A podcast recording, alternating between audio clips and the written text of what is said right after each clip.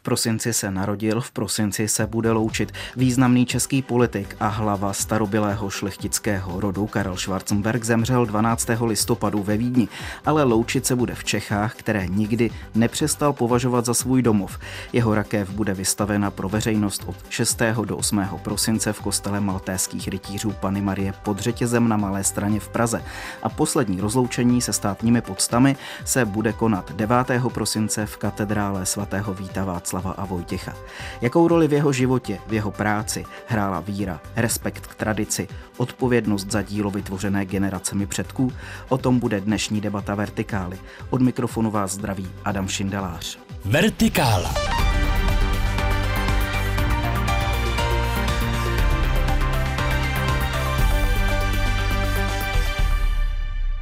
A našimi dnešními hosty jsou profesor Tomáš Halík, duchovní a filozof. Dobrý den. Dobrý den.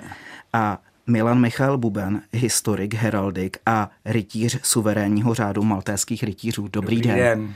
Pánové, možná na začátek taková klasická otázka. Jak jste Karla Schwarzenberka znali, jak jste ho poznali, jaké byly vaše osobní vztahy? Já jsem Karla Schwarzenberga poznal hned počátkem 90. let, kdy se vrátil. Tenkrát Václav Havel navázal na určitou tradici Masarykovu. Masaryk se scházel eh, každý pátek ve Vile Karla Čapka s těmi takzvanými pátečníky intelektuály. No a Václav Havel v této tradici pokračoval. Každý druhý pátek se ve Vile Amálie v Lánské oboře scházel kruh jednak těch jeho starých přátel z disentu, ale pak také jeho poradců, spolupracovníků odborníků a často odborníků na různé oblasti. Tam jsem Karla Schwarzenberga poznal. No a jeho pravděpodobně zaujalo, jak jsem sám do těch debat vstupoval. Jednou jsem dokonce velmi oponoval i Václavu Havlovi a většině v té věci intervence americké v Iráku. Ukázalo se, že jsem měl pravdu. No a Karel Schwarzenberg potom mě vícekrát zval k sobě. Jednou jsme měli takový téměř celonoční rozhovor na dřevíči. No a potom se stal také naším farníkem, pravidelným účastníkem našich bohoslužeb. Já mu vděčím za mnohé. On byl vlastně ten první, který podepsal ten návrh, aby mi byla udělena ta velmi prestižní Templetonová cena. Pak se k tomu připojila Madeleine Albrightová, Dalai Lama, řada dalších lidí, kteří mě znali zase z té konference Forum 2000. Ale Karel Schwarzenberg byl vlastně ten první podpis. No a při eh, podobných příležitostech, když jsem dostával cenu kardinála Königa, tak Laudácio měl Václav Havel, ale prezentoval ho Karel Schwarzenberg a potom, když jsme se v Mnichově dostal cenu Guardiniho, tak Laudatio měl Karel Schwarzenberg. Takže já mu také vděčím za to, že mě také uváděl do toho mezinárodního prostředí a jestliže tam dneska mám určitou prestiž, určité místo, tak do určité míry vděčím za to Karlu Schwarzenbergovi. A vy, pane Bubne? Já jsem se s Karlem Schwarzenbergem také poznal poprvé v roce 1990, tak jako Tomáš. A sice v bytě Jaromíra Barona z Hrubého zjelení, kde jsme tehdy připravovali obnovení českého velkopřevorství, které bylo komunisty potlačeno a on tam přiběh na chviličku právě z Pražského hradu, kde už dělal kancléře prezidentu Havlovi a udělil nám několik užitečných rad a samozřejmě on se s tou aristokracií českou, byť ne třeba osobně, ale znal se s ní velmi dobře. No a od té doby jsem se s ním vydával každoročně nejenom při různých řádových příležitostech, ale i jinak. Pane profesore, vám bylo letos o státním svátku 28. října propůjčen řád Tomáše Garika Masaryka první třídy. Vy jste o tom nedávno mluvil ve Vertikále s mojí kolegyní Evou Hulkovou. To nejvyšší státní vyznamenání bylo propůjčeno také Karlu Schwarzenberkovi. On ještě předtím uvedl, že ho velice překvapilo, že neví, proč by ho měl dostat. Byla to podle vás jenom zdvořilost z jeho strany, nebo si opravdu myslel, že neví, proč by ho měl dostat? Tak já myslím, že to byl trochu vtip, že on si samozřejmě byl dobře vědom toho, jak významnou roli se hrál v tom obnovení té české demokracie a byl takovým vychovatelem vlastně celé té generace disidentů, kteří se najednou ocitli v naprosto nové situaci a moc se v tom nedovedli chovat a reprezentovat tu zemi. Nebyli zvyklí, což on zvyklý byl, takže on je mnohé věci naučil. Takže já myslím, že on velmi dobře věděl, že tady se hrál významnou roli, ale nečekal za to dostalo nějaká zvláštní uznání, protože také ví, že v Čechách přece jenom, jak si lidé jsou uznáváni spíš až po smrti. Historik Jaroslav Šebek prohlásil, že Karel Schwarzenberg byl nepochybně věřící katolík a že víra hrála v jeho životě velkou roli. Sám Karel Schwarzenberg o sobě prý říkal, že je mizerný křesťan, ale dobrý katolík. Tak eh, co si pod tím můžeme představit a jak vy jste vnímali víru Karla Schwarzenberga? Já jsem Karla Schwarzenberga poznal samozřejmě i po té duchovní stránce. Nejenom v rámci různých mší, poutí a podobně, ale mohu vám prozradit, že jsem málo kdy viděl tak upřímně a niterně se modlit někoho jako právě on. On tu svou víru prožíval, on ji žil, on si nehrál na nějakého katolíka. On tak byl vychován tak jako drtivá většina aristokratických členů nebo příslušníků aristokracie a on skutečně nejenom, že ji prožíval, ale on se podle toho choval, jednal tak. tak. Víte, k tomu bonmotu, tak, že je asi dobrý katolík a špatný křesťan, tak on tím chtěl říct, já věřím všemu, čemu učí katolická církev, já dodržuji prostě všechny ty předpisy, rituály, pokud možno chodím na mši a tak dále. No ale s těmi některými přikázáními božími mám trošku problém. Například on se netajil tím, že se mu líbí ženy, že? takže některá ta přikázání pro něj byla trošku těžká. Nicméně, jako byl člověk, který to své křesťanství bral velice vážně a skutečně, a to je asi typické pro řadu těch lidí z těch aristokratických rodů, on to měl nějakým způsobem v DNA. Jo? To bylo součástí jeho identity. Úplně jsem měl jinou víru. Já jsem se k víře propochyboval, že jo? narodil jsem se v prostředí ne eh, katolickém, ale on to prostě měl v sobě. Vy jste zmínili, že ta jeho víra se propisovala do toho jeho jednání, třeba i do politického působení. Máte nějaké třeba konkrétní příklady, jak? Tak nepochybně on si byl vždycky vědom toho, že politika také podléhá určitým etickým pravidlům, že prostě některé věci se prostě nedělají. A k tomu ho samozřejmě inspirovala i jeho víra. Dějiny 20. století se v naší zemi výrazně propsaly do osudů různých šlechtických rodů a také do rodiny Schwarzenbergů. Karel Schwarzenberg působil vůči totalitě jakéhokoliv druhu velmi ostražitě, ale zároveň v něm byla jistá vyrovnanost, nějaký nadhled, absence zatrpklosti, aspoň tak působil. Vy jste ho dobře znali, tak v čem byl ten zdroj té jeho síly? Eh, zatrpklost skutečně nebyla. A to se netýkalo jenom Karla Schwarzenberga, ale drtivé většiny všech těch příslušníků aristokratických rodin. Víte, ta jeho víra spočívala i v tom, že on byl nesmírně skromný a pokorný. Já bych jenom tady uvedl takové dva krátké příklady. Jednou jsem slyšel, že se ho jakási redaktorka ptala na charitu, a jako jestli přispívá a tak dále. A on tenkrát řekl nádhernou větu. O charitě se nemluví, charita se dělá. A druhý takový příklad bych chtěl uvést, byl jsem také v tom roce 90 pozván na bývalý Schwarzenberský zámek Ohrada u Hluboké nad Vltavou, kde byl zakládán spolek Schwarzenberg, který pak vydával ten časopis, nebo možná ještě vydává, to nevím, obnovená tradice.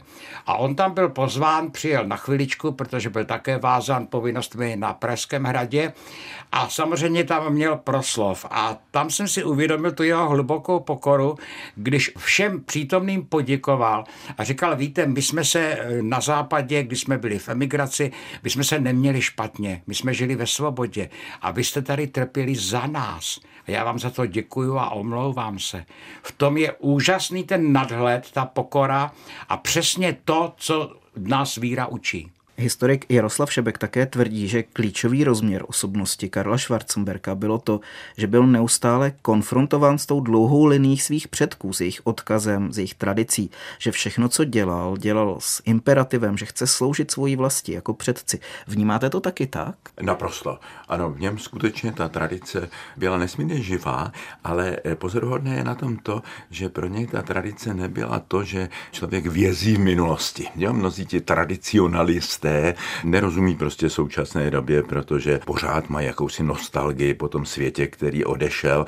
To vůbec nebyl jeho případ. Jemu vlastně to vědomí té tradice dávalo takový širší kontext, aby o to více rozuměl těm věcem, které se dějí nyní To mě trošku navádí na další otázku. Karel Schwarzenberg si přál pohřeb u vás v kostele nejsvětějšího Salvátora v Pražské akademické farnosti, kde vy jste to sám říkal, našel svůj duchovní domov. Nakonec ho tedy patrně z kapacitních důvodů hlavně bude mít eh, v katedrále. Ale ten váš kostel je vnímán především jako studentský, tak jak do toho prostoru Karel Schwarzenberg zapadl, jak si rozuměl s mladými? Tak on už to dávno není jenom studentský kostel, to bylo na počátku, když jsem vlastně po 11 letech v ilegalitě mohl vystoupit a prostě se zařadit aktivně do toho života církve veřejného, tak jsme obnovili eh, nejdříve duchovní zprávu studentů, ale pak se ukázalo a s tím, jak přicházely další generace, že ti lidé, když opustí ty škamny vysoké školy, tak přece jenom tam chtějí dále se trvat, takže pak jsme byli prohlášeni za akademickou farnost, která slouží i učitelům na vysokých školách a zaměstnanců vysokých škol. A samozřejmě to není tak, že bychom při vchodu jak si kontrolovali, jestli ten člověk je přednášejícím nebo studentem vysoké školy. Takže to, že je to akademická farnost, znamená, že tam přece jenom se dbá na to, aby tam byla určitá intelektuální úroveň, ale je to otevřený prostor. No a on si s mladými lidmi vždycky velmi dobře rozuměl. No to bylo jedno z těch jeho charizmat. Mladí lidé ho obrovsky dobře přijímali a on si s ním dobře rozuměl. Jaký byl vztah Karla Schwarzenberka k řádu maltéských rytířů ke kostelu Pany Marie pod řetězem, do kterého se s ním potom po dva dny před pohřbem bude moct veřejnost přijít rozloučit? No samozřejmě niterný. V rodu Schwarzenberku je příslušnost k našemu řádu zcela běžná. On si toho byl nejenom dobře vědom, ale také nejenom, že řádu pomáhal, ale také ho podporoval i dokonce finančně. On byl nesmírně štědrý a když cítil potřebu, že je potřeba finančně něco podpořit, on to učinil. Ať už to byl kostel v Čimelicích nebo na obnovu Varhan v katedrále svatého Víta. Já nevím úplnou přesnou sumu, ale vím, že se mluví o 80 milionech, které věnoval na výstavbu těchto Varhan. A samozřejmě mnohé další věci. To bylo pro něj absolutně absolutně samozřejmé. Posloucháte Vertikálu. Aktuality, reportáže a rozhovory z duchovního světa, doplněné debatou o věcech mezi nebem a zemí. Poslechnout si je můžete také na webu plus.rozhlas.cz, v aplikaci Můj rozhlas a v dalších podcastových aplikacích. A hosty jsou dnes profesor Tomáš Halík, duchovní a filozof, a Milan Michal Buben, historik, heraldik a člen suverénního řádu maltéských rytířů. Pane profesore, vy jste médiím hned po úmrtí Karla Schwarzenberka řekl, že vám napsal dopis, ve kterém se vyjádřil, jak konkrétně by si představoval svůj pohřeb. Co jste pocitoval, když jste to četl? Tak on to nebyl přímo osobní dopis, on se psal takovou svoji poslední vůli k téhleté věci. Velice věcně na počátku říká, pravděpodobně zemřu v tomhletom roce a přál bych si, aby to probíhalo tak a tak. Požádal svoji sekretářku, aby mě předala tohleto jeho stanovisko, takže já jsem s tím seznámil i pana arcibiskupa, jsem řekl, ano, pravděpodobně budou snahy, aby bylo to rozloučení v katedrále. Já jenom tady předávám prostě tuhle tu jeho poslední vůli. A pan arcibiskup Raubner řekl, to já samozřejmě respektuji, ale potom, když přišlo to přání rodiny a bylo to velmi rozumné, protože eh, jak z kapacitních důvodů, tak i z důvodu té tradice, to nakonec bude v katedrále, tak jsme to uznali, bude zachována ta, to jeho přání, abych tam kázal já, ale včera s chodou okolností eh, se ukázalo také to, že přece jenom naplníme to jeho přání, protože mě požádala strana TOP 09, že by se také ještě chtěli sami rozloučit s Karlem Schwarzenberkem, že se ne všichni asi do té katedrály dostanou a že by byli rádi, abych za něj ještě sloužil rekviem u nás v kostele, tak jsme se domluvili, že 14. prosince až po tom slavném rekviem bude ještě jednou to rekviem v té akademické farnosti a že tam přesně dodržíme také i ty detaily, které on si přál. Mně právě některé ty detaily v tom přišly velice zajímavé. Třeba z té hudební složky by měl zaznít jednak hymnus Dies Irae, Den hněvu se to jmenuje česky. Je to hymnus ze 13. století o posledním soudu a zároveň vánoční píseň Narodil se Kristus Pán. Tušíte, proč tahle volba? Ano, ano, on tam má řadu ještě dalších přání, které možná necháme jako překvapení. Dies Irae je nádherná skladba, jak tím textem, tak hudebním stvárněním, že známe Dies Irae v Mozartově Requiem nebo v Dořákově Requiem a tak dále. On si přál, aby to zaznělo v té původní gregoriánské melodii. Mm. No a asi tím velkým překvapením, a možná jsem to neměl prozradit, bylo to říká, já bych chtěl, aby nakonec, i když to nebude o Vánocích, aby se zaspívalo Narodil se Kristus Pán, aby to zpívali všichni, protože to je vlastně to veliké tajemství, z kterého všichni vyrůstáme, že Bůh vstoupil do lidských dějin v té podobě nemluvňátka a to je něco, co je hrozně důležité, bylo to důležité pro moji víru. Já miluju tuhle tu píseň, tak bych chtěl, aby eh, na tom rekviem zazněla, i když je to z hlediska liturgického poněkud překvapivé. Karel Schwarzenberg sám sebe mimo mnoho jiných jaksi nálepek definoval jako lesníka, což je celkem logické vzhledem k těm rozsáhlým švarcemberským lesům. Ale já jsem se díval, že on zastával dost ekologické přístupy k porostům a že ekologové vlastně o něm mluvili velmi pochvalně po jeho smrti. Například obnovitelně CZ připomnělo, že v roce 2013 se zastal aktivistů z mezinárodní organizace Greenpeace, které zadržely ruské úřady při protestu u ropné plošiny v Barencově moři. Tak souvisí podle vás tenhle akcent na udržitelnost přírody nějak s vírou, třeba tak, jak to známe u papeže Františka? On se rád s humorem označoval za lesníka hospodského, což byl vyslovený projev jeho humoru. On si samozřejmě byl vědom svého postavení, svého majetku a svého počínání. A jeho přístup k přírodě a k ekologii byl skutečně příkladný. On sám přiznával, že jako dítě, když mu potom maminka, princezna z Fürstenbergová, sdělila, že budou muset odejít, tak on se ještě procházel tím nezatopeným údolím pod Orlíkem. A potom mě sám říkal, že to má pořád vryté v paměti, jak tam krásně ta příroda vypadala. A on skutečně tu přírodu miloval, respektoval jí ctil a také se snažil, aby ta příroda se vrátila do té podoby, která byla ještě v době jeho mládí, protože v době komunismu se u nás o přírodu moc nedbalo a skutečně ekologie to byla jedna jeho z takových silných stránek, byť o ní téměř nemluvil. Hrabě František Kinský v rozhovoru pro seznam zprávy vyslovil názor, že Václavem Havlem skončila jedna éra a s odchodem Karla Schwarzenberga se uzavřela druhá éra a že teď je potřeba čekat na nějakou další osobnost, která je bude schopná nahradit. Tak když se ohlednete vy do polistopadové historie, vidíte tam taky v tom veřejném prostoru, nejen politickém, tu Havlovskou a posléze Schwarzenberskou éru? Tak je to zajímavý názor. Já si myslím, že kdybychom se podívali na ty postoje české veřejnosti, tak tam přece jenom Karel Schwarzenberg tolik známý nebyl že byl známý v těch kruzích, které k němu měli osobně blízko, ale vlastně do toho vědomí té veřejnosti se zapsal asi především jako prezidentský kandidát. A od té havlovské doby potom ta veřejnost, ta širší veřejnost, myslím, na něj trošku pozapomněla. A on se nějak nesnažil, aby prostě na sebe strhoval pozornost. Ale z jiného pohledu ano, je možné říci, že vlastně on byl takovým tím nositelem toho nejlepšího, co bylo v tom odkazu Havlovském, ale on to chápal skutečně, že v sobě spojuje celou řadu tradic. Jedna ta nejmladší je skutečně ta Havlovská, ale on také v sobě cítil tu demokracii první republiky, ale zároveň také všecko to velké, co bylo i v té předchozí době, že ta doba Rakouska zdaleka nebyla jenom doba, kdy jsme upěli, ale byla to doba ohromného rozvoje českého průmyslu, české kultury. Podívejte se na ty úžasné památky, které byly v té rakouské době vybudovány Národní divadlo, Národní muzeum a tam se také i ti jeho předci konkrétně o to zasazovali. Takže on mě vždycky řekl, víte, vy jste spojen hodně s tou prvorepublikovou, protože teď byl vydavatel díl Bratří Čapků, takže já jsem byl vychován trošku v tom masarykovském prostředí.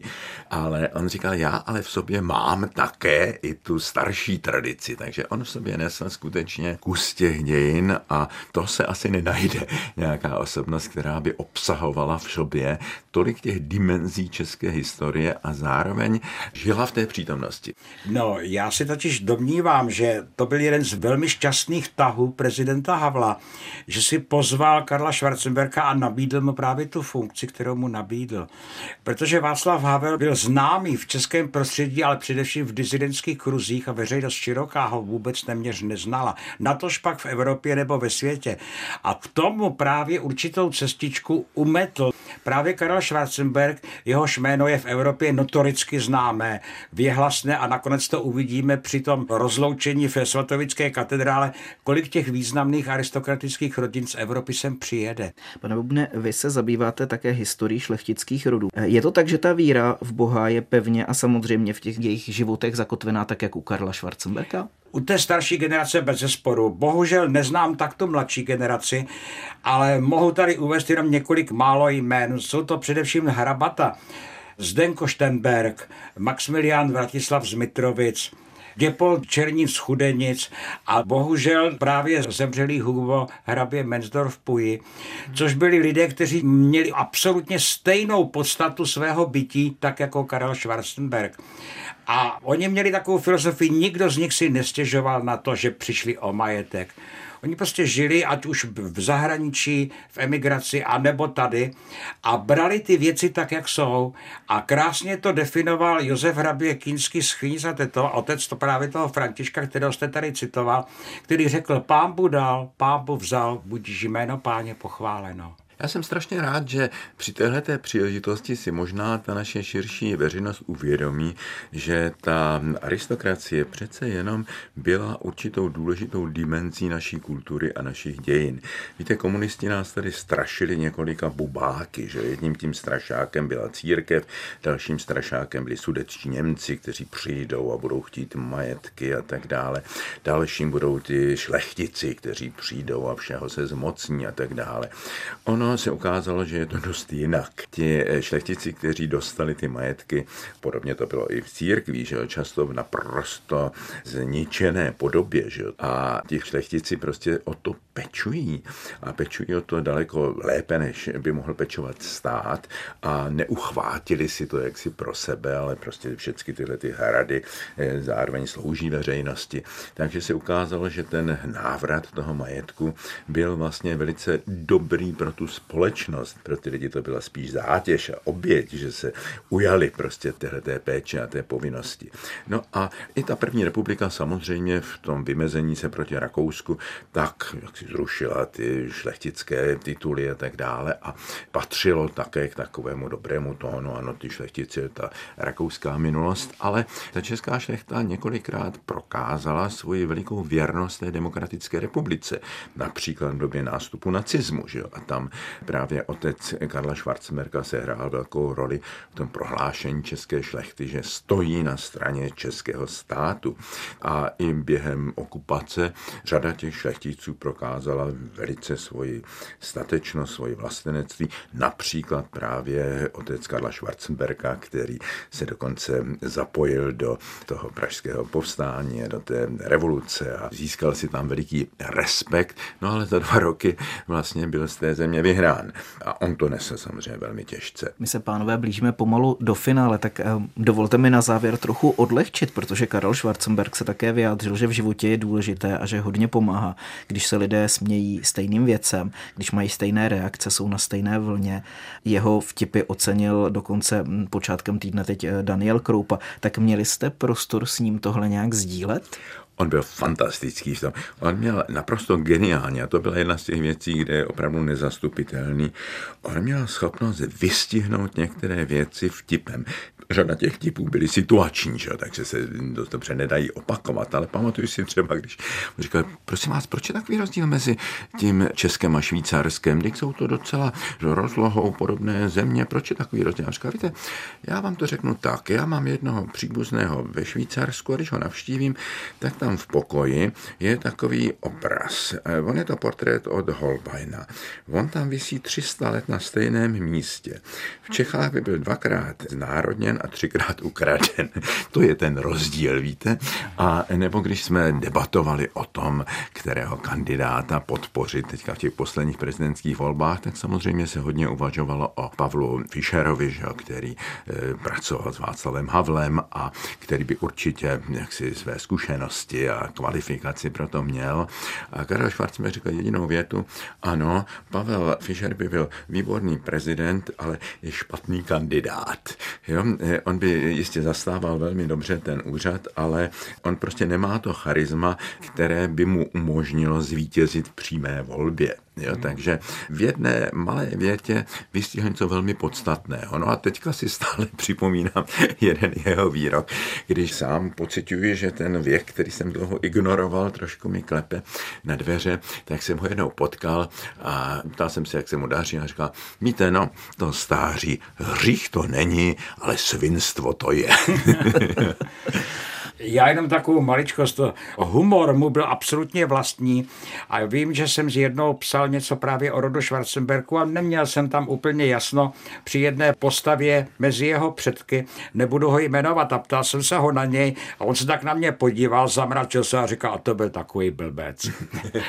to nebylo nic hanlivého, ale jak si tam tím dal najevo, že on i jeho další příbuzní nebo předkové by jednali úplně jinak říká Milan Michal Buben, historik a heraldik a také rytíř suverénního řádu maltéských rytířů, který byl spolu s Tomášem Halíkem hostem dnešní vertikály. Pánové, já vám moc děkuji, že jste se podělili o své vzpomínky na Karla Schwarzenberka. My děkujeme za pozvání. Přeji posluchačům hezký den. A od mikrofonu Českého rozhlasu Plus se loučí Adam Šindelář.